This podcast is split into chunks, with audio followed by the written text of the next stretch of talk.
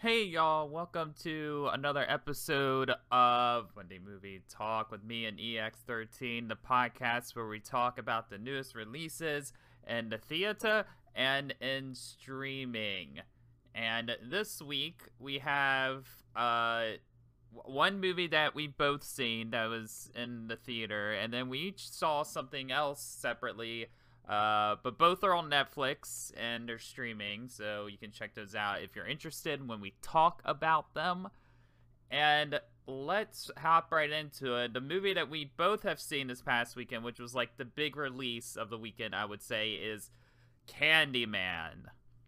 EX13 Candyman, box office wise, it's done pretty well from what I've read. It's got like 86% or so Rotten Tomatoes. Uh, what did you think of this? I, was it technically the third chapter in the Candyman uh, franchise?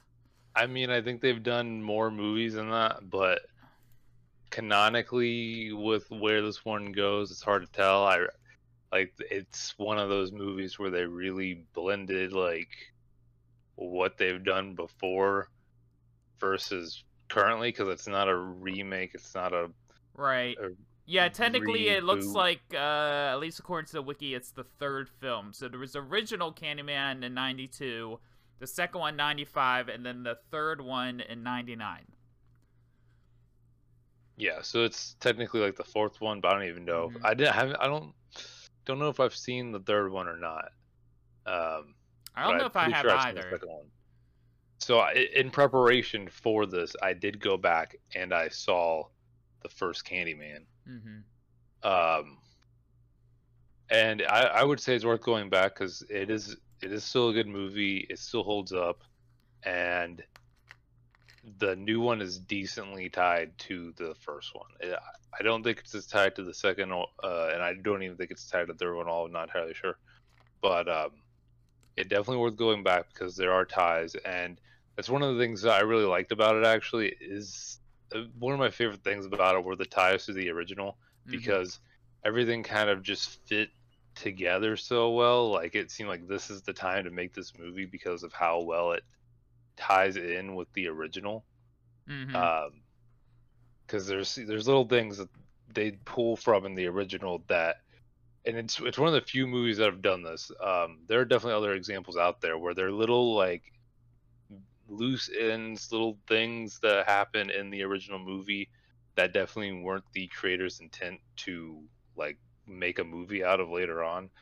And you know, these creators go in and they take those little loose strings and they're able to make a movie out of it that totally makes sense in that realm and feels really true to the original intention of the movie. So I really appreciated that. Um, but for the for the movie like as a standalone like uh, judging it by itself i thought it was pretty good. It wasn't anything amazing. It wasn't like um like anything like extraordinary. Um i think it did a really good job of uh keeping it fresh for the most part keeping it like keeping you on your toes.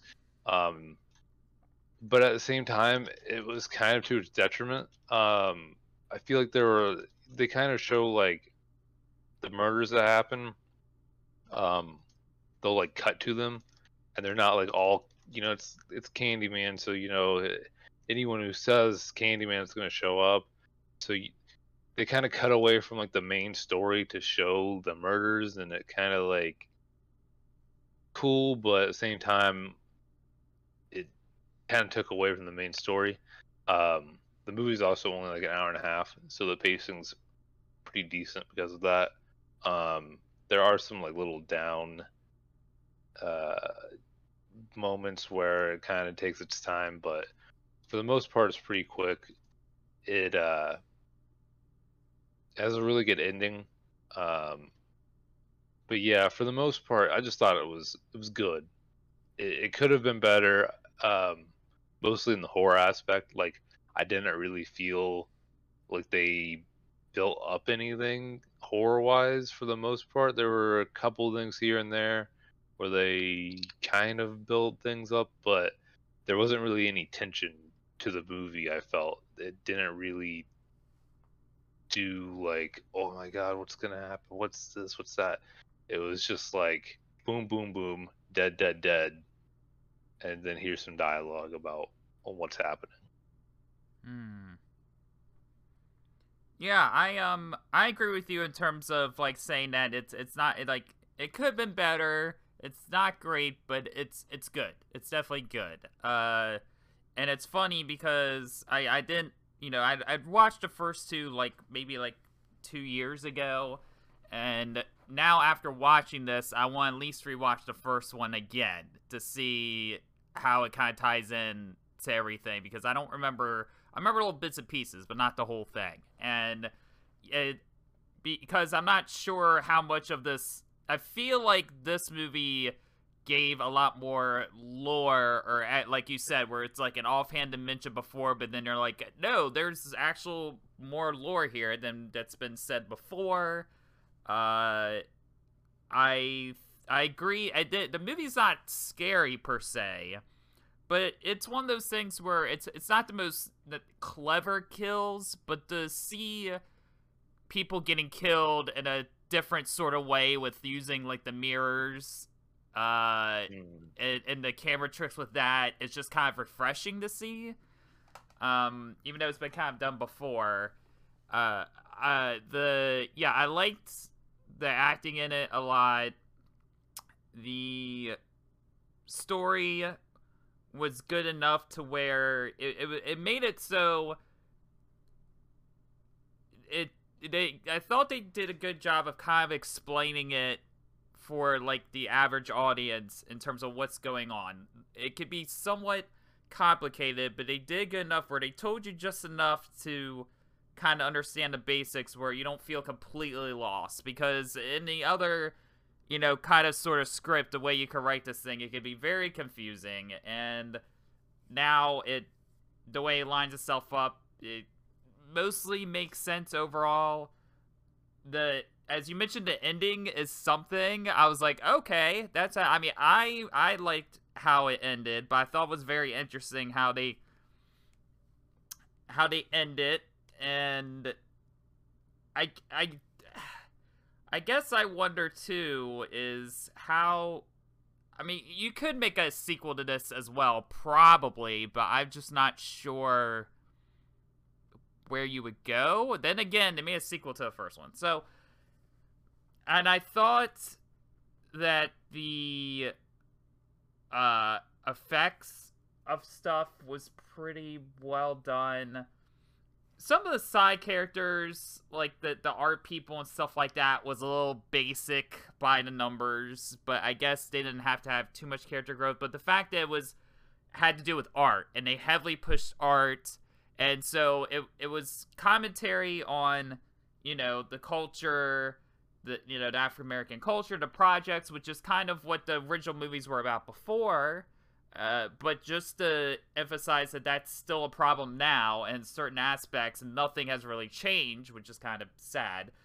But that, yeah. Then, and, oh, go ahead. I'll I'll say on that too, like that. The the I felt like the way the original movie handled the commentary on like the, the where like uh you know like the urban like mm-hmm the whole like situation going on, it felt more nuanced, felt more natural because they introduced it through a character that like wasn't familiar with it.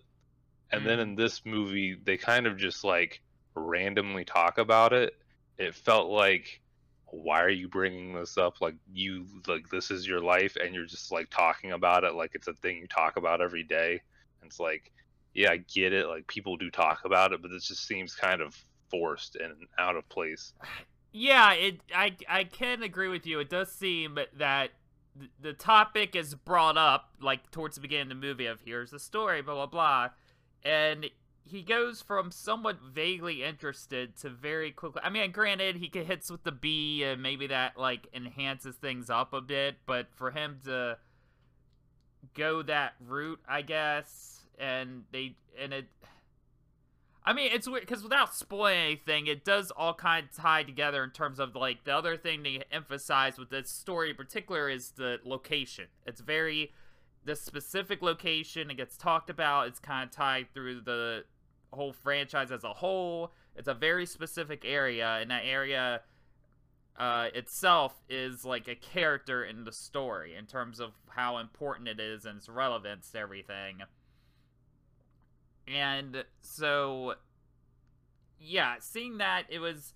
Uh, so I get it, but yeah, I was like, oh, well, that's a little convenient that that's what's going on here, and they happen to be at the space, but then I guess you find out it's not so convenient, but it is a little bit happenstance because it's like there's certain assumptions that would be made for things to turn out a certain way. This person happened to be at this place at this time. Uh, that kind of thing is a little wonky, but it's not. It's not. It's, I've seen worse like things on it. You know, I've seen worse where it kind of ruins a movie. This one's not too bad. The uh, and uh, the other thing it deals with too is art it's a little bit it, it kind of it balances out the topic of what's going on with that but it also makes a commentary about art and the art scene as a person who's not into the art scene i don't know how relatively accurate that is i'm just gonna make assumptions about how that is but again it does have to do with race and also uh, like being an original artist and how you portray yourself originally. You know, he has the conversations with the we we call the art people who like the critics, I guess, the art critic. The conversations yeah. he has with her and and just about themes and things like and then just him taking out like whatever when, when stuff starts happening he lets out by just constantly painting. You know, it's just pain after pain after pain after pain And just how that kind of relates to the story is interesting as well. You know, it seems that's very specific and it kind of makes it work. As where, because the previous film, What's Her Deal was like a photographer. They briefly mentioned it, right? To give you, I like the way they explain the background. So instead of showing you scenes from the original movie, which they could have done, they do like little vignettes to kind of explain the history of like they kind of recap the first movie very briefly and things of that sort. Um, yeah, the vignettes are very cool looking. Yeah, yeah, and then when he says it like ties into the first one, yeah, guys, for sure. It again, I'm, I'm gonna rewatch the first one after seeing this movie again just to remember. But yeah, if you can watch the first one, it is gonna be a little better experience for you uh, if you see the original Candyman at least first, uh, to see how everything ties in. But I like, and again, I don't know, I don't know if, how well they established the the lore of the Candyman itself in the first movie, but the way they do it now, I thought was very interesting. Whereas, again, I don't know what you would do with a sequel, but it's one of those things where you could potentially, like, make a new Candyman every decade, like once a decade or something, to kind of carry that story forward a little bit. You know, it's it's I guess that'd be one of the advantages that you're not honed to having to make us a certain time. Like it's almost these movies are kind of timeless in a way. Like this one could be timeless. It could be just as relevant watching this movie 20 years from now. Maybe technology and stuff was different, but in terms of the topic, in terms of the lore of how everything works, it's it's kind of a timeless thing. So I guess it's one of the advantages this has over other films. And again, uh, talking about the lore, I, I, was thinking, I immediately thought of the Halloween, the newest Halloween movie, where, you know, it kind of erased the canon. Unlike Candyman, doesn't necessarily relate, it erased the canon of the other two films. But Halloween, you know, they kind of just go, oh, we're going to erase the canon of all the films except for the first one. But now, even seeing the trailer for this new sequel, there's subtle hints at certain lore points that existed in these other sequels that they seem to be weaving in, just in a different sort of way. If that makes any sense. Uh, but yeah, I, I mean, you, yeah, you, you, so I would recommend you see it. Uh, see in the theater. I want to ask you though to EX13, because the person uh, directing this, uh, what is it, Nia DaCosta? I think that's her name. Uh, she mm-hmm. is directing the new Captain Marvel movie, The Marvels. So I was wondering if your anticipation or thought about this Captain Marvel sequel has changed based on what you've seen uh, of Candyman and how it was directed and everything. It's it's really hard to tell. Um, Candyman is just you know completely different beast, and then you also have to factor in like I don't know I no one seems to know what Marvel does with their directors exactly or how they are able to take an indie director and kind of just spew out a simple Marvel like it always looks like a Marvel film no matter what director you put on it because mm-hmm. uh, you know it feels like at least when they start they like really guide them uh, so I would guess that no matter how good or bad the director is, it's still gonna be a Marvel movie. Um, and mm. it hmm. seems like they kind of slowly take the reins off the more they go, but um, like the more hmm. sequels they make. Yeah. But I, I, there's potential there. Um, you know, I don't really see them doing horror on uh, a Marvel, a Captain Marvel movie, but they could. I mean, um, one of my favorite things, which this isn't a great example because it's DC, mm-hmm. but um, the director that directed Shazam is a horror director, mm-hmm. and there are moments in Shazam where you're like, yeah, you can tell like mm-hmm. a horror director directed this movie. So cool moments like that would be cool to show off like the horror aspect, but at the same time, I don't think this person really nailed like this person doesn't shout to me a horror director because that was one of the like weaker parts of the movie was the horror. Mm-hmm. They're more uh it was more of a I mean there were some good parts, but it was it was more of just like a dark thriller, well, not even thriller, like a dark drama with horror. Um, but I don't know. I, I think it could be good. Uh, obviously, like I said, no matter who you throw at it, it's gonna end up being a Marvel movie at the end of the day.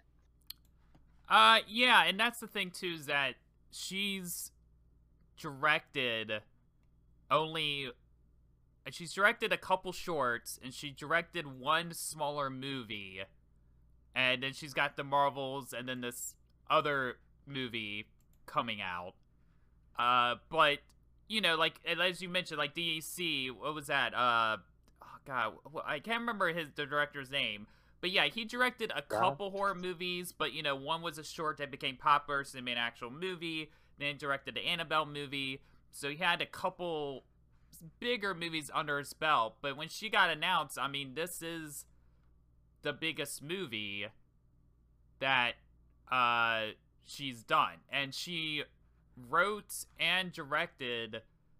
Uh, she the only other movie she did was a movie called Little Woods. Has Tessa Thompson and Lily James, who I'm a fan of both of those actresses.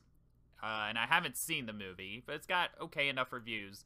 But I, it looks like two. I'm trying to see. It doesn't say she's writing the Marvels movie, but she did write Candyman and direct it herself. And so I just wonder what Marvel's has in mind for the Marvels because it's one thing to pick like a newer director, but like she's only directed like one big film.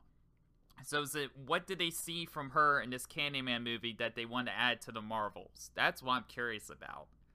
You know, uh, like why she kind of got picked there, because the thing with the Marvels too is that you have three sort of major characters that are gonna be in this movie because you have Captain Marvel, you have uh, Monica Rambeau, and then you have Miss Marvel, which we're gonna get through the show first. So I, I'm really curious. I'm really curious. Like you said, it's two different genres, but we're gonna see how it goes. For a first time director though, in terms of directing this big budget of a movie, I think it's pretty good for a first big film. I think we can agree mm-hmm. on that. That like that's that's a pretty decent job considering. Definitely. So I, I'm really interested in that. And uh, don't worry, guys, we're gonna be talking more Marvel before this podcast is over because there's a there's a couple things we gotta cover. But yes, Candyman. I think we can recommend it's at least worth a watch. And then if you like this one and haven't seen others, at least watch the first movie. And then if you won't watch the second, third, second one gets a little wonky. I'm assuming the third one gets a little more wonky because you know, high 90s horror sequels are a whole different sort of beast for better and worse. Uh, mm-hmm. So I want to talk to you, EX13. You saw, and I believe this is a show, so it's gonna be a little bit uh, of a different thing. But you saw it is not new... a show, or is it a movie? It is a movie. Oh, I thought it was a show. Well, that makes it even more better. Well, depending what your opinion of is, but uh, you watched the what the I was say you watched Watcher, The Witcher, uh, animated film, which I believe is sort of a prequel to the show. Again, I haven't read the books, so I've only played the games. Yeah, I'm, I'm gonna preface this with I barely know anything about The Witcher. I've watched the show. I've played some of the games and some of the game. Like I've only played like maybe a third, if that, of the Witcher um, game. Mm-hmm. Uh, and I'm not even 100% sure, but I believe that this is canon to the TV show. Um, I believe I place, heard that. Yeah. yeah, it takes place. It's a prequel, and it takes place like really, really um, prior to the events of the TV show. So there's not really that much connection, but there is a connection through characters. Hmm. Uh, but yeah, I mean, the I would say that if they could make the TV show as good as this animated movie, the TV show would be amazing. Um, it was pretty much exactly what I wanted out of the TV show. Um, I think, like you kind of hinted at, um, by being a movie, it benefited greatly mm. from being a movie where the television show seems incredibly dragged out and they kind of are like biding their time almost like they don't it's like they're they're holding back their punches they don't really want to show off a whole lot mm. um that's the way i feel about the tv show at least um the the animated movie though it just it just goes like it, it the first five minutes to me are better than anything you see in the entire Witcher television series Oh wow. Um, yeah, I, I, really felt like they went for it, and they I think they did a good job. There's a great story, a great complete story. Uh, you start out. I went into it knowing almost nothing, but I, I will give like a basic premise. Um, it's about a. It doesn't start out this way because it kind of does flashbacks. It goes flash forward and flashback, but it's about a kid um, and their journey to become a witcher, and you get to see the process and the tests that they go through to become a witcher the uh the thought process before he became a witcher like why he decided to try to become a witcher um his you, you pretty much see like some of the most important moments of this character's life and it's just it's just really well done. I, I thought, and you get to see um, a decent amount of the monsters, and then like you get the backstories explained, and um, it's it's all out violence. Um, the art style, and I I wouldn't be surprised if the directing or, or writing um, is well the art style is very reminiscent of the um, Castlevania series. Um, it's probably done by the same people, and like I said, maybe the writing and directing has some similarities there too. Um, it's just it's of that caliber, and it's kind of of that type.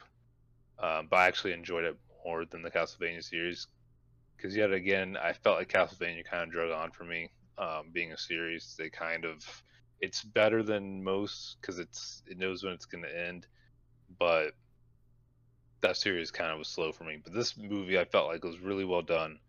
It's only like an hour and 15 minutes, and you feel like you get like a real complete story in that amount of time, and you get a lot of stuff squeezed in there during the story. Um, so yeah, I mean, I, I highly recommend it. Um, even if you don't know anything about The Witcher, like it does a good job of bringing you into the universe because you're seeing it through this character's eyes that doesn't start out as a Witcher and becomes one over time. And you know, they do it like I said, they do a good job of explaining things and it's its own self contained story. So you don't really need to know much outside of um, the show to enjoy The Witcher. Outside of this movie to enjoy, you don't really need to have seen the show or the books or anything like that. Hmm. Okay. That's good. To, I'm. I, that's good. I'm glad that you really enjoyed it. That's good to know. I haven't seen it yet, but it's on my queue list, and you can check out Netflix. It's animated, and yeah, now definitely for sure we'll check it out. It's good to talk to somebody that has seen it. I like the Witcher show. I agree. It's it's they are kind of feels like they're holding their cards a little bit. Maybe this next season they'll kind of kick it in now because they're now Witcher Doodle's finally here, and they're like we've been waiting for her to show up. Okay, so uh, that's good to see. Maybe maybe we'll, they'll do. I wonder if they'll do any more animated stuff like this. I'm sure if they do, you will definitely be ready to see that. Uh, yeah, yeah. No, the the the trailer like definitely caught my eye. I was like, I'll, I'll check that out because that actually looks cool and it, it lives up to the trailer. And I'd say it was even better than the trailer that's out there. Oh, that's that's good, man. That's awesome to hear. Yeah, I and it's funny you bring up Castlevania because I just started today, finally watching the last season of that. I finally mm-hmm. starting to get around to it. Uh, so I'm curious to see how that's gonna wrap up. I also watched something that was on Netflix that just came out, and it this is this is a this is an interesting story. So it's I don't know if you've heard this one or not. It's called The Old Ways. It sounds familiar. Okay, so it just came out. It's a it's technically a horror movie. I put that in quotes. There's some horror elements, but how do I describe? It? Here's the weird part. It technically has 100% Rotten Tomatoes. And that was like with the like 16 reviews. But then if I visit the site now, it doesn't list any ratings. But it's still on Google 100% Rotten Tomatoes. It's like this weird conspiracy thing going on with this movie Rotten Tomatoes, and I don't know what it is. I don't know what's going on. But I can tell you this much: it's it's a decent enough movie. It's not the best movie I've seen. I would say it's not as good as Candyman, but it's not compared to other Netflix movies. It's not bad. Uh, but I, I don't understand the whole like 100% on Rotten Tomatoes thing for this thing. It's nowhere near even that good.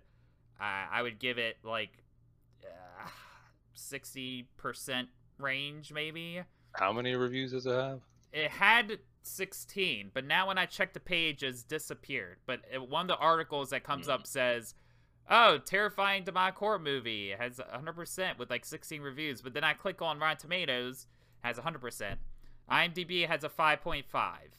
you know, you know how people who give reviews IMDb are. So, big drastic difference. It's not terrifying horror. There's a couple good moments uh, that they use. The CG's not too bad. The the main actress, the see the problem is is that the main actress isn't necessarily the best actress. Apparently she's in Fear the Walking Dead. She's done some voiceover work, so I think she's like a decent actress, but for some reason the line delivery in this movie from her was not really ever clicking for me. Uh, but the story is a little bit unique, and that's what I appreciate about. Just without like spoiling it, essentially, this girl uh went to explore this cave because she's a journalist, and she was told not to go to the cave by her cousin. That you know, bad stuff happens there. You should explore it. And her being a journalist is like, yeah, but I'm not gonna listen to. You. I'm a journalist. I'm doing my job. She went in the cave, and then uh, next thing she knows, she ends up being locked in this room with like her cousin and like her cousin's I think it's her dad and her and then his, her dad's mom. And basically they come in and they chain her up and said, "Oh, there's something inside of you. You have like a demon inside of you, and we're gonna keep you locked up till we get this demon out." Essentially, uh, and she's like, "No, there's not a demon." They're like, "Yes, there is," and it's a, and the grandmother has like this uh like kind of old school face paint on and she's got one eye that's kind of messed up like a seer eye so she can see things. And it's just an interesting take on kind of classic uh ancient techniques to stop demons a little bit of ancestry there. Uh the connection of her and a cousin is just she's always getting mad at cousin like why are you doing this? A cousin's like look i know we haven't been that close. Don't try to get close to me now. That so there's a little bit history of her in terms it's about theme of family, being close with your family. There's a heavy, heavy theme, and I don't know if I should say or not because it kind of it's a really ob- there's a really obvious metaphor as to what this movie is really about, and it's a little bit too heavy-handed. That's my only other problem. It's a bit too heavy-handed in terms of the thing this movie is about is also a thing in the movie. So it's like, just in case you didn't understand what the metaphor was, here it is literally too. And it's like, okay, I, I got it. But it is a clever way of covering that metaphor. It was a little bit refreshing in that sort of way. Uh, and weirdly enough, the, it's one of those things where the horror slowly picks up a little bit. The the last act is interesting because it gets to a point where you think the movie's kind of over and you're like, oh, there's another 20 minutes left. What's going to happen here? And it weirdly, the last third of the movie kind of turns into and the first two thirds of the movie is this heavy metaphor representation of demons and stuff like that. Then the last third of the movie has this interesting shift where it kind of turns into a superhero origin story. Which may be a weird thing to say about this terrifying horror movie, but it's literally kind of what happens. And what it was such a drastic change that it's kind of weird, but I kind of liked it. I kind of liked it because when it ended, I was like, this is a kind of a different take on a hero origin story, and I'd be curious to see if they made another one to see where they would go with it, but because they kind of set up into where it could. But I, I, I appreciated it. it. So it's it's not necessarily the best executed uh, film, but the, the the idea of it, even if it doesn't quite fit together, I liked that it was different in every kind of sort of way. It was different, refreshing. The superhero origin stuff was kind of clever enough to where it's like, okay, this character is a little bit different. I like to see what they would do with this character, even though I'm not necessarily the biggest fan of like the acting in the film. And uh, yeah, so it's not. There, there's a couple little scary moments, but it's nothing that you haven't seen in a billion horror movies before. Uh, so I don't know. It, I would say it's worth a watch, but it's definitely not gonna be the best movie you've ever seen. And it and so I'd be curious to have to see if you would watch it in terms just to talk about the things that I said specifically uh, in the terms of the shift. But I don't know what the deal is with this percentage.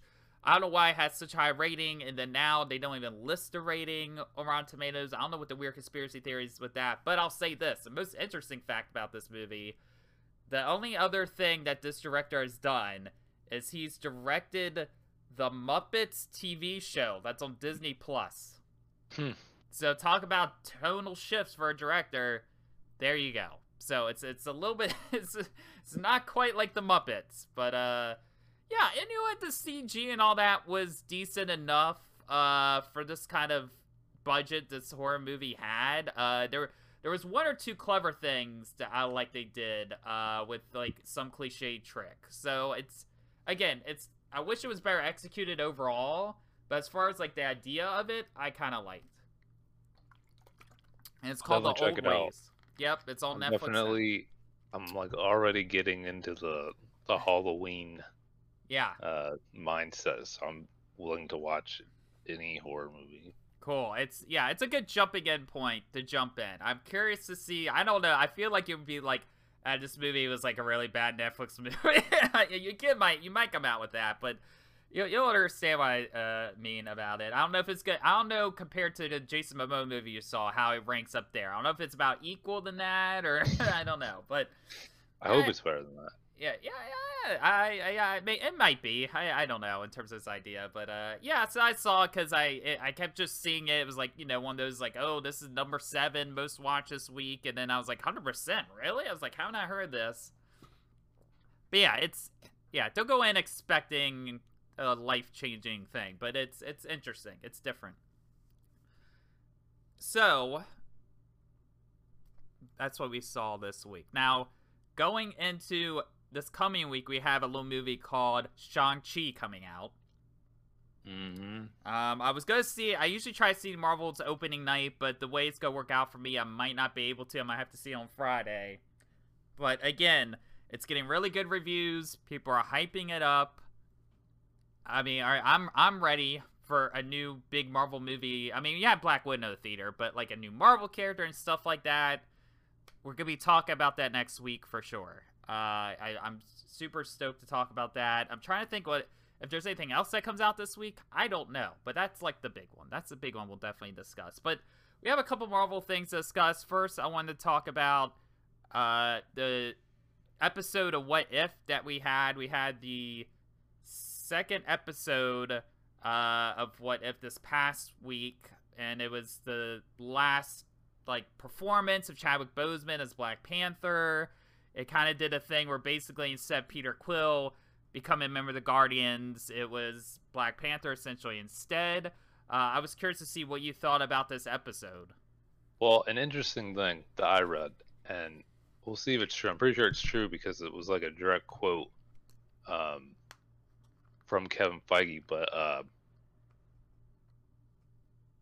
he black that was not Black Panther's last episode. That was not the last episode of Chadwick Boseman. Mm. He has recorded lines for multiple episodes this season, so mm. we should see him return. Oh, um, cool. Supposedly. Mm. Um, so yeah, we'll see it. But um, but yeah, I, I really enjoyed that episode. But I think maybe my favorite one was actually I don't know. I go back and forth. They're really close between that episode and the last episode, which was about like the fall of the Avengers. Like each Avenger gets like killed.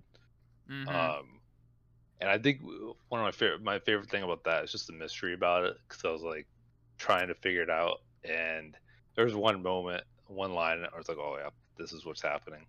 Um, and there were a lot of like interesting things that they did where they it they kind of it makes sense what what the characters were doing, where they were, um, what their like motives were, and all that. If you put together like all things, plot points that were almost one-liners in previous Marvel movies, um, mm. that maybe people wouldn't even catch. Um, like one question I had after I watched it, um, like I saw people asking, were like, "Why, why is this this person's last name and not this other last name, and mm-hmm. that's explained in like one line in one of the movies. Um, mm. So yeah, I don't know. I, I, I really enjoyed What If. I like where it's going so far. I think um, it's definitely quality Marvel stuff. Um, I think that it's worth like keep going. Like definitely do like a second season. Um, mm-hmm. It's it, it's it's not like you know it's it's animated so it's not like loki and stuff and it's not anything that's obviously going to really affect the the mcu um, but it, it's it's the same quality as like a lot of the other um, animated stuff on disney plus mm-hmm. with like star wars like the bad batch and um, clone wars things like that it's it's definitely worth watching but you don't have to watch it. You know, you could skip it if you want to, and you'll still know everything about the the MCU. Yeah, uh, I kind of I think this past episode was probably my favorite as well. I mean, what I liked about these last two is unlike the first one, which I, I don't I, I love me some Hayley Atwell, Peggy Carter. I'll take that any day of the week, but. That was a little bit paint by numbers. It's like, oh, this happened, and then she became this, but it was very follow through in terms of plot for plot almost what the actual movie was, whereas these last two were, oh, things are kind of different, completely different, different characters in different roles. You know, uh, you have villains that are heroes, you have heroes that may turn to villains, and it's very interesting, especially when you on the characters where you have the actual actors that play them in the movie, and you can tell just from their voice acting that they're having fun playing the characters in these different sort of ways. And it's a good chance for other characters to kind of shine a bit more especially you know the last episode you know? It's you have uh, a character that's been in the movies and you know he's a fairly important character but this was like his time to kind of really shine and you could tell just the way he was voiced that like he was having a fun time with this take you know and it's just again, like you said, if things happen a certain way, or it's like, oh well, if you think about it, this would be the case, and just how it all kind of makes sense and flows together. Uh, it's it's yeah, it's it's. I'm interested to see what the next episode brings. It's it's really it's fun. It's a good fun thing. Uh, so as we talked about last episode, to, for our final topic, uh, it, we were expecting it. I knew it was coming, and we got it. We finally, after since the beginning of this podcast, I feel like we've talked about it. It finally came out. The first, I think, it's technically a teaser trailer for Spider-Man: Far From Home. It was a doozy. It was a, a where do okay? I I know you've seen it. I, I've seen should we should we just quickly go over the most uh, cliche uh, theories that we I could predict that everybody was gonna have in terms of like, oh the, it's like, oh blah blah blah. Oh that's uh oh that's the same suit that what's his wore in Spider-Man three. I think he's actually talking to him and and things like that.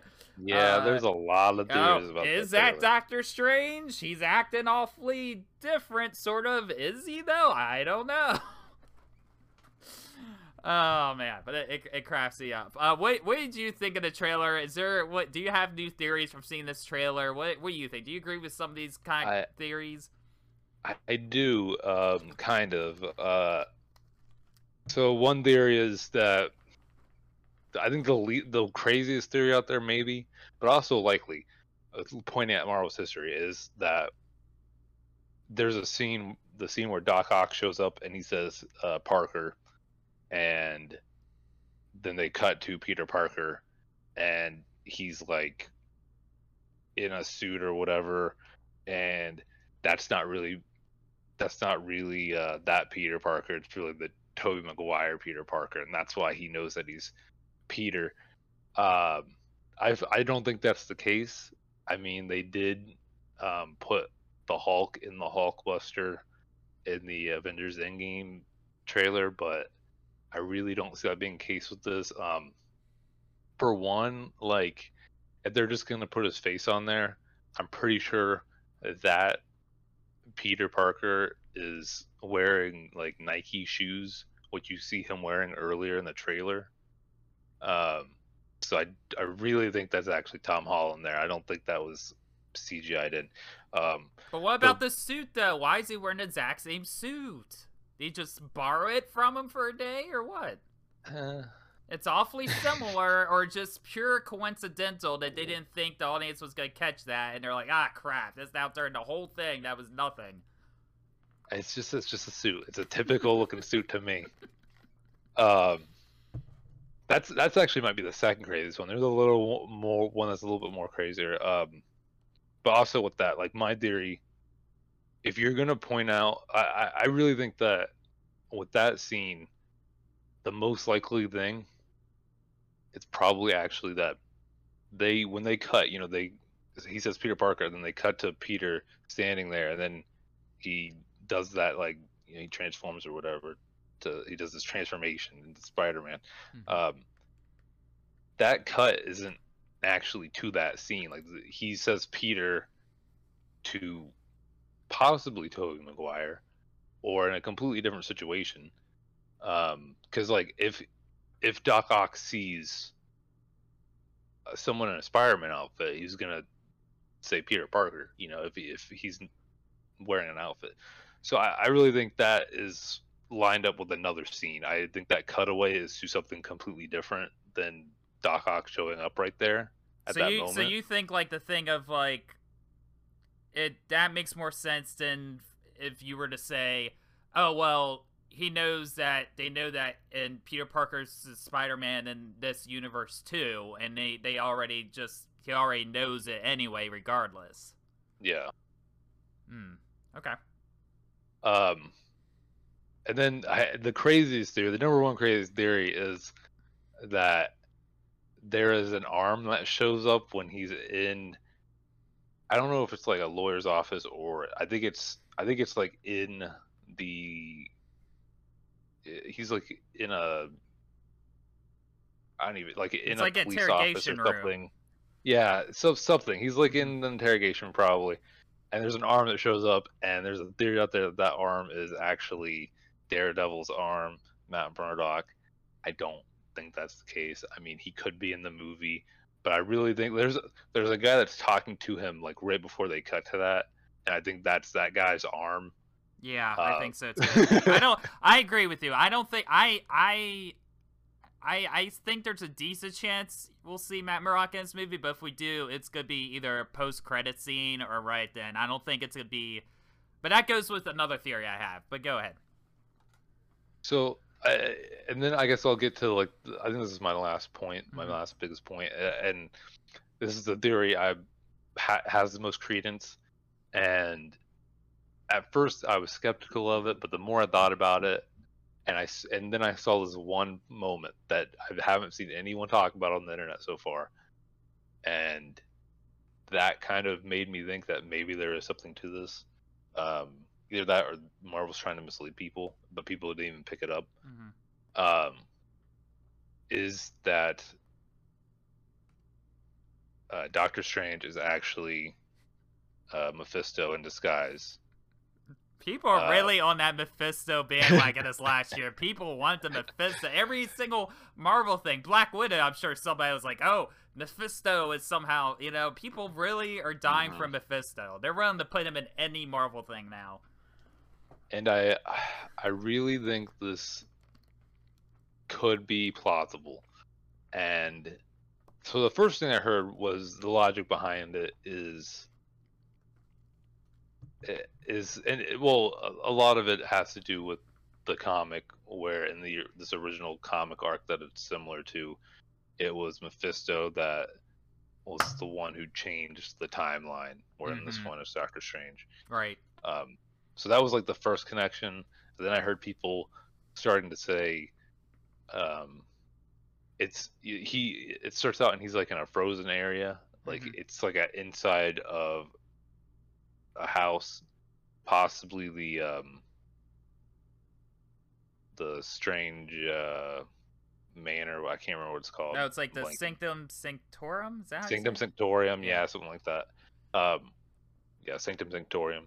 Uh, that place is like covered in ice. Mm-hmm. Um, so the one thing that was blown my way was that maybe he's covered it in ice because he's like tired of burning in hell. Um, hmm. Um, something you know, and you know, I was like, you know, that's kind of interesting. Maybe kind of an interesting nod. Um, and it, but my my retort to that was, why is he wearing like a hoodie? Like I would think he wouldn't want to wear a hoodie if he wanted like the cold. But I don't know. I can I could see that being the case. Um, and the other thing is with that theory is um, his willingness to do a spell that's like really risky and really like kind of that's kind of out of the sword form. Like it should take more convincing, which could either be pointed to him being Mephisto or it could just be the simple Hollywood thing of they just needed him to do that now, so they just did it you know. um, but the thing that I spotted in the the trailer that I thought was interesting um, was when he's walking up to the courthouse or whatever it is. Um, there are a bunch of people like picketing picket signs, like um, telling him like you know you're evil because you're Spider Man, which I don't even 100% I mean, well, okay, because I guess he killed a guy, but at the same time, like he kind of saved the universe. So I don't 100% know why everyone hates Spider-Man that much because of one guy. But I mean, I guess he did kill someone. Um, but anyway, so they're holding up these picket signs, and this all of the signs say "Devil in Disguise" on them, mm. which you know they're they're very blatant, and you know people looked at it, and it's Peter with horns and like a devil mustache, and to me, that makes me think that that's actually a nod to the audience mm-hmm. to say that someone is the devil in disguise. Now, if that person is Doctor Strange or not, I don't know, but I do think that could be a slight hint at someone being Mephisto in disguise. Yeah, because that's like because that's Marvel, right? Marvel use it's weird because Marvel usually isn't. We're talking. I mean, I was talking about that earlier movie of like kind of making a point right on the head, kind of super obvious. Usually, Marvel doesn't tend to do that unless they are purposely messing with the audience to where it's either ah, we're tricking you, and this is not really the case. Or, like you said, there is actually somebody, you think it's Doctor Strange, it might not be Doctor Strange, kind of thing. You know, that's like something Marvel would do. You know, I feel like they wouldn't make it so obvious, and then it's like, that's the case. But I agree with you. Um, for your for your theories for Doctor Strange, yeah, it's weird because at first everybody was saying, "Oh, maybe that's Mephisto," because everybody wants Mephisto, and then other people were saying, yeah, but well, like, but Doctor Strange, Joe, he's like Tony. He's full of himself. He he would think he'd be able to pull it off. And I that would... is something that like you kind of they kind of lost. Like, you get that feeling in the Doctor Strange movie, but when he makes subsequent appearances after that, he kind of doesn't have that feel to him anymore. And yeah, that could be him them bringing right. back that feeling. Yeah. yeah, that's what I was gonna say. Is I think if you say post Endgame, yeah, but since Endgame and all that happened, I feel like he's learned to not be as cocky and confident, except he'll even be more cautious now. I feel like than he would have been pre Infinity War Endgame, is what I'm mm-hmm. thinking. Uh, yeah, the the big thing I have no idea. The big thing that bugs me this trailer is what's the deal with the snow? Why is it snowing there? That's the thing. It's got me more curious to see him wearing like a park outfit though, uh, uh, the, the, memes out of that already with that and the wink. Uh, even if Doctor Strange makes it worth it. Again, just Wong being like, "Don't do this," and then he's like, "Okay," and then doing it does seem a little bit like of an old Doctor Strange, but not mm-hmm. Doctor Strange's been around for a couple years now.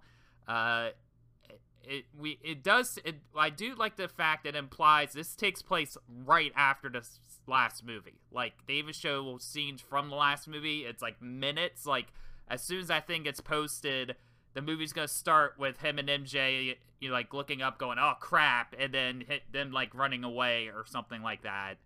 Uh, it, I'm I'm sure that's pretty clear, and then that implies too that this takes place overall right, like just a couple weeks after Endgame.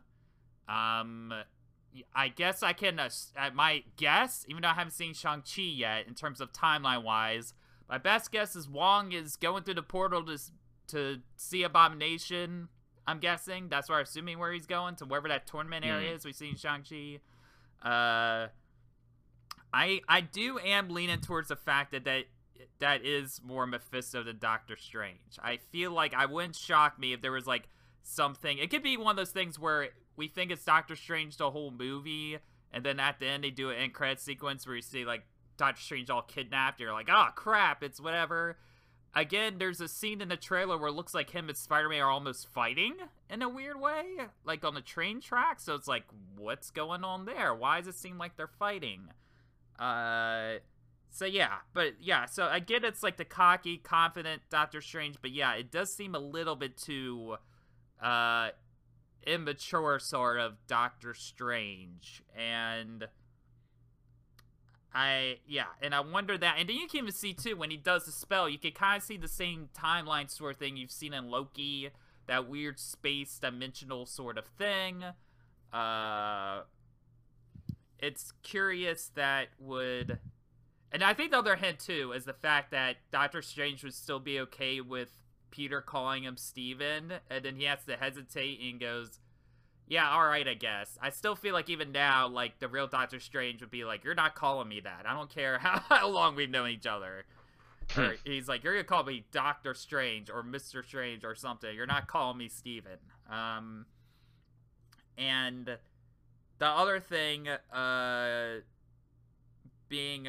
The whole yeah the whole arm thing i don't think that's daredevil i i think if daredevil is in this movie he's gonna kind of show up at the end or something again to have him as Peter's lawyer would be cool but i mean i don't know maybe maybe they bring him in as a surprise like early on but i feel like that's another reveal that could be like a big reveal for a lot of people a lot of people have been waiting for so, but that would imply that by the end of this movie, Peter's still somehow in trouble, and things only end up being worse, and he still needs a lawyer. um, so that's a little bit of assumption to make there, but again, with this whole Spider Verse thing, you could take maybe the Daredevil. So I know, like, what's his name's Kingpin be down to come back and somehow bring all that in.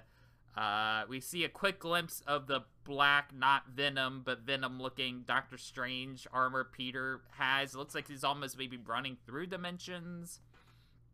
Uh, yeah, I believe that's lifted from the comics, or at least that's the leading.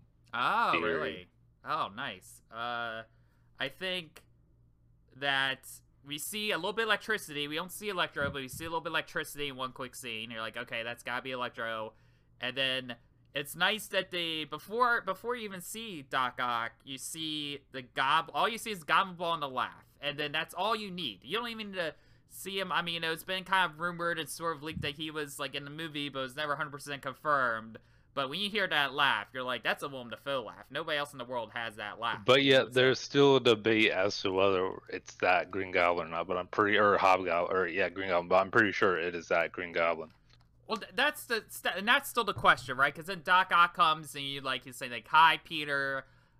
I don't know if it could be our Peter or not. It's still unclear, but I could buy that he is actually talking to Tobey Maguire on one because that would make the moment mean more to the us as the fans, and probably story wise makes more sense. But but that's something too because Doc Ock has like a similar outfit, but it's not quite the same. And so I'm trying to figure out are these versions the exact same ones that all just happened to die and somehow like got saved? Like somebody went to another dimension somehow and saved them right before they died? Because clearly like you know Willem Dafoe's goblin he got stabbed through. Doc Ock had died as a good person like changing who they were and then was the same thing with like Willem Dafoe's Goblin. Like at the end, like he's still mentally kind of crazy, but even at the end, he was like, you just you know like I accepted that you killed me and it's fine. I'm like, kind you know, so it's weird to have these, um, even like Electro 2, technically, technically they all died, but it's just weird to have these characters who, they all died, and then like in their last moments, their goodness showed that was still in them. And then, so it's weird for them, so it's either there's different, there alternate versions of those characters, or somebody who went through that like time traveled through dimensions or something and somehow saved them which would change the original timeline of the Tobey Maguire movies. And they did that for every villain and and and the Andrew Garfield one uh to take that you know? So that's that's what's weird. That's what's interesting um uh, hang tight, guys. We just lost the EX13. We're just gonna wait a second. Oh, there he is. There he is.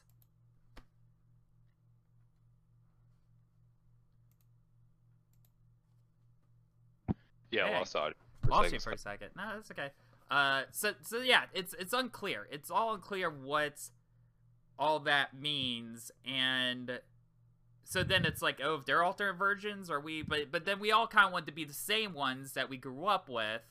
So I don't know how to explain it. I guess, like you said, somebody somehow came and saved them before they had their good moments before they died. I guess I I, I don't know. Uh, well, I mean, if if you're gonna go with Mephisto being Doctor Strange, then you know, it would be him. I guess he pulled mm-hmm. everyone in at the right time into this universe intentionally to give Spider-Man as many villains as possible. Right. And I have a theory too that like another one of my theories is that I feel like what's gonna happen is there's gonna be and uh, but this is part of my imagination of kind of what I want to see too. Where again, this whole movie takes a couple weeks after relatively here and there. But I feel like I it'd be I think it'd be really cool if we had an end credit scene and then or the end of the movie that's the reveal that's like again we see doctor strange like kidnapped in some room or trapped for some reason wong couldn't recognize that wasn't doctor strange. I guess because he's like still somewhat confident. I don't know how wong doesn't notice that but but then to because this all ties to doctor strange too right? Bounces off wandavision. If there was like sort of time jump in the credit sequence or whatever like after the movie there was another time jump it comes Mephisto's like talking to Doctor Strange, reveals that it is not Doctor Strange, it's Mephisto because he walks into the scene as Doctor Strange and then he transforms, and then coming up behind him is Scarlet Witch. That's Scarlet Witch is working with Mephisto, and he didn't. She didn't help him necessarily. I don't think the events of this movie if it takes place weeks after, but to set it up down the road, if it's theory of going Wanda kind of turn the villain it would make sense to me that she's working with Mephisto now, or he's somehow convinced her to work with him. And I think that'd be interesting to reveal to have like a cutscene that happens a short time after. It's like after WandaVision, whenever that time period is, and then it's like Mephisto talking to Doctor Strange. Like that's the one reveal, and then for the cap, like blah blah blah, I mentioned something, and then Scarlet Witch walks in behind him. Like I couldn't pull all this off alone or whatever and he's using Scarlet Witch to help him. That that's good. That's my like dream theory mm. scenario. But yeah, so that that's the other thing. Uh, I had another uh theory too, and I'm trying to remember what it is. But it is interesting that they only showed Doc Ock. They didn't show the boys because it's still not fully confirmed or not. I know the internet too mentioned that it would maybe because there's one scene where there's a wall that opens behind Peter, and for a second, everybody's like, "Oh, that's Venom," and everybody's like, "No, that's that's not Venom. What, what are y'all talking about? What, what are you on?" Uh, but like, people are saying like it'd be cool if we also, you know, for like Andrew Garfield because he just has Electro. Like, if we did get like a liz, some of like seeing a lizard again would be a nice little extra touch. And I was like, ah, maybe that's a lizard or something. I could see that maybe happening. That'd be a little nice, like evened out sort of thing, as a nice surprise. Uh, but yeah, I don't. Man, I don't know, man. I'm curious to see what the because there's gonna be one more trailer, right? There's gonna be one more trailer before this movie comes out. It comes out in December. We'll probably get the trailer, I guess, around when Eternals comes out. I assume.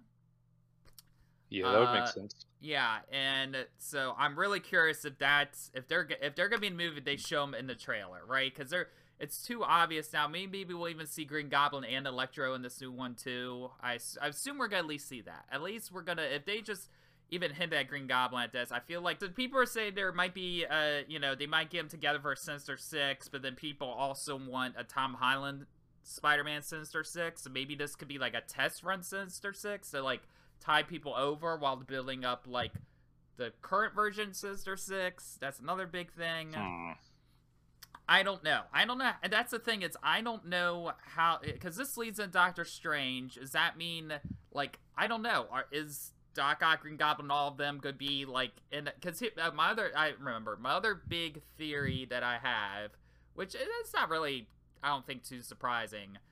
Maybe with exception, maybe of the Doc Ock scene, even that could be towards the end. It depends on how long these characters are in the movie, but I'm pretty confident saying that at least 95% of this trailer is all within the first act. I think hmm. I think most of what we saw in the trailer is like the first act of the movie. That's my theory. I could see that. Yeah, the Doc Ock thing, I'm not sure. It depends. That could be something that's towards the end if all these characters are showing up just for a couple scenes. If Tobey and Andrew are in it for a couple scenes, or they're gonna be in the whole last third act of the movie or something, or that could still be in the first act. Like the end of the first act is when the villains show up. I I don't know, but I can tell you up until that point, I feel like the whole thing of, you know, it starts again. People are chasing after Peter. Uh, Peter's like, oh crap, what am I gonna do? Oh, I gotta go Doctor Strange. Doctor Strange says, oh, let me do this. Peter's kind of running around all confused. I feel like that all could be done the first act of the movie. Yeah, definitely. Uh, it, I feel like yeah, a lot of it is very early on, and then who knows where the highway scene? I think it's like on a highway mm-hmm. is because definitely when he transforms into Spider-Man on mm-hmm. top of the car, when Doc Ock says Peter Parker, and when there's that Green Goblin bomb, that's all on like a highway and it's all the same scene. Right? So it's like, are they all showing up at the same time, I assume? Like, portals go open, they just all show up at the same time. But it's weird, too, because Green Goblin and Doc Ock at least are gonna be from the same universe. You think, right? If it's the original ones, so maybe mm-hmm. only those two show up at the same time, or like how's that gonna work? I guess I, you would think. I guess if you're gonna bring characters from the same universe, they both show up at the same time. They're not showing up through different portals necessarily. You think they show up at the same portal. So, uh,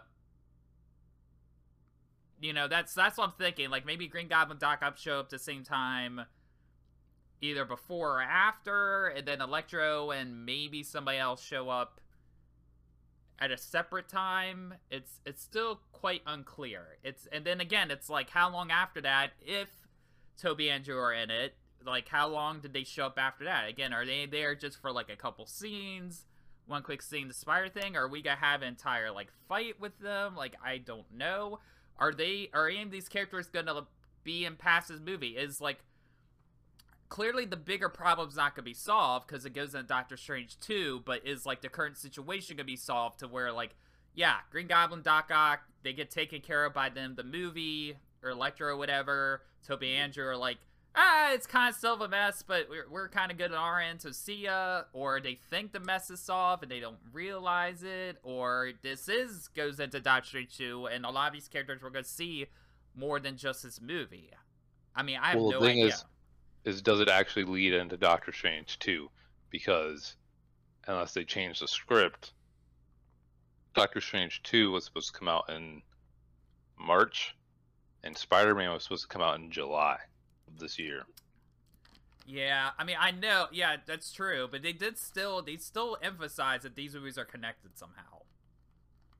Oh yeah, I see. The thing is with what you said that got me thinking, is what you said with the ending being a cutscene with him and Wanda, mm-hmm. and that actually, like, I could see that happening, but still having Doctor Strange 2 be a prequel where Doctor Strange 2 actually ends up being and they don't straight up tell you this though in Doctor Strange 2, but Doctor Strange 2 ends up being the origin story of how Doctor Strange becomes Mephisto.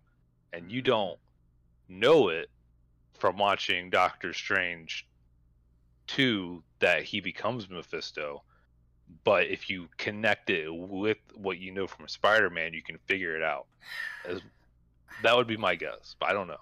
Well, I you know what I I don't know if that well because the thing is too is that it's confirmed Wanda's gonna be in Doctor Strange two. They've confirmed now Loki's gonna be in it. So for the whole thing to be a prequel wouldn't make sense timeline wise to me because if Spider-Man two takes place a couple weeks after Endgame and Mephisto's already there the Wanda thing doesn't happen until like around the same time or right after it, and so it would make no sense for Wanda to be in Doctor Strange at all. True. So what I'm thinking, however, I I mean I still think it's gonna just be a full sequel. That it's not gonna be prequel, but I could buy that part of the the beginning of the movie, like at least the first couple scenes, maybe the first act, is us showing how that happened and then the rest of the movie's current time after Spider-Man. Well, you could also run to Spider-Man, like you know, you're saying, you know, it, it seems pretty obvious that yeah, it takes place right after,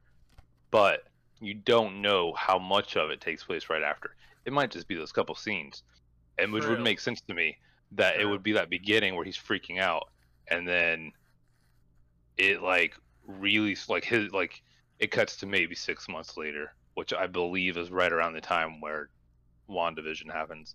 Um, that's true, and that would make and that's the... when he starts having that breakdown. He's like, I can't do it anymore. I need to reverse this. You know what? That might not be a bad idea. That might be a good theory because then that would make my dream idea and credit sequence make a lot more sense too. With Wanda showing up. I think so. I th- I don't know. I I honestly think we're gonna see Wanda show up or something to lead Doctor Strange. That's why I think, to me, like the, the more I'm convincing myself of this because of my own ego, I think it makes a lot more sense. It would be a nice setup for Doctor Strange too, where it's like maybe the Spider-Man thing gets wrapped up, and you're like, okay, it's wrapped up. We, we kind of moved on. And then for the general audience doesn't know any better and it's not paying attention to what's going on, then you pull the one-two punch and be like, oh no, it's not over. It's actually this. This is part of a bigger thing. Doctor Strange 2 is gonna be about this, and you're like, ah, crap. Well, who knows? I don't know. Because again, this Spider-Man movie, man, this is good. Between this and then Loki and what, man, like this is gonna be the one of the first movies to have like a big change punch, right? I mean, again, we don't know how this is gonna affect. I mean, Shang Chi's coming out. There's yeah. apparently you have some, any theories about Shang Chi? Yeah, there's uh credit sequences are important to see in that. Eternals, right? Is that confirmed? Did they say that there there's definitely like a important credit sequence? Uh, I mean, I know there is a credit sequence. I know that. Hold on. I'm gonna I'm gonna check right now. Uh. Well, any Marvel movie, there's always a credit sequence, whether there's one or two. Yeah, I mean, you would imagine, but like the in credit sequence for, um, for for Black Widow, it wasn't like crazy. Yeah. Like, oh, I can't, you know. It just helps set up the the TV show, the Hawkeye TV show, essentially. Uh, yeah. But we might get more end credit sequence like that because again, that just shows you they're like seriously tying the shows and movies. Um, yeah. um, I mean, yeah. yeah so like apparently, there's two. There's two end credit sequences. Okay. So, yes, yeah, like and apparently it says be... they're both pretty substantial.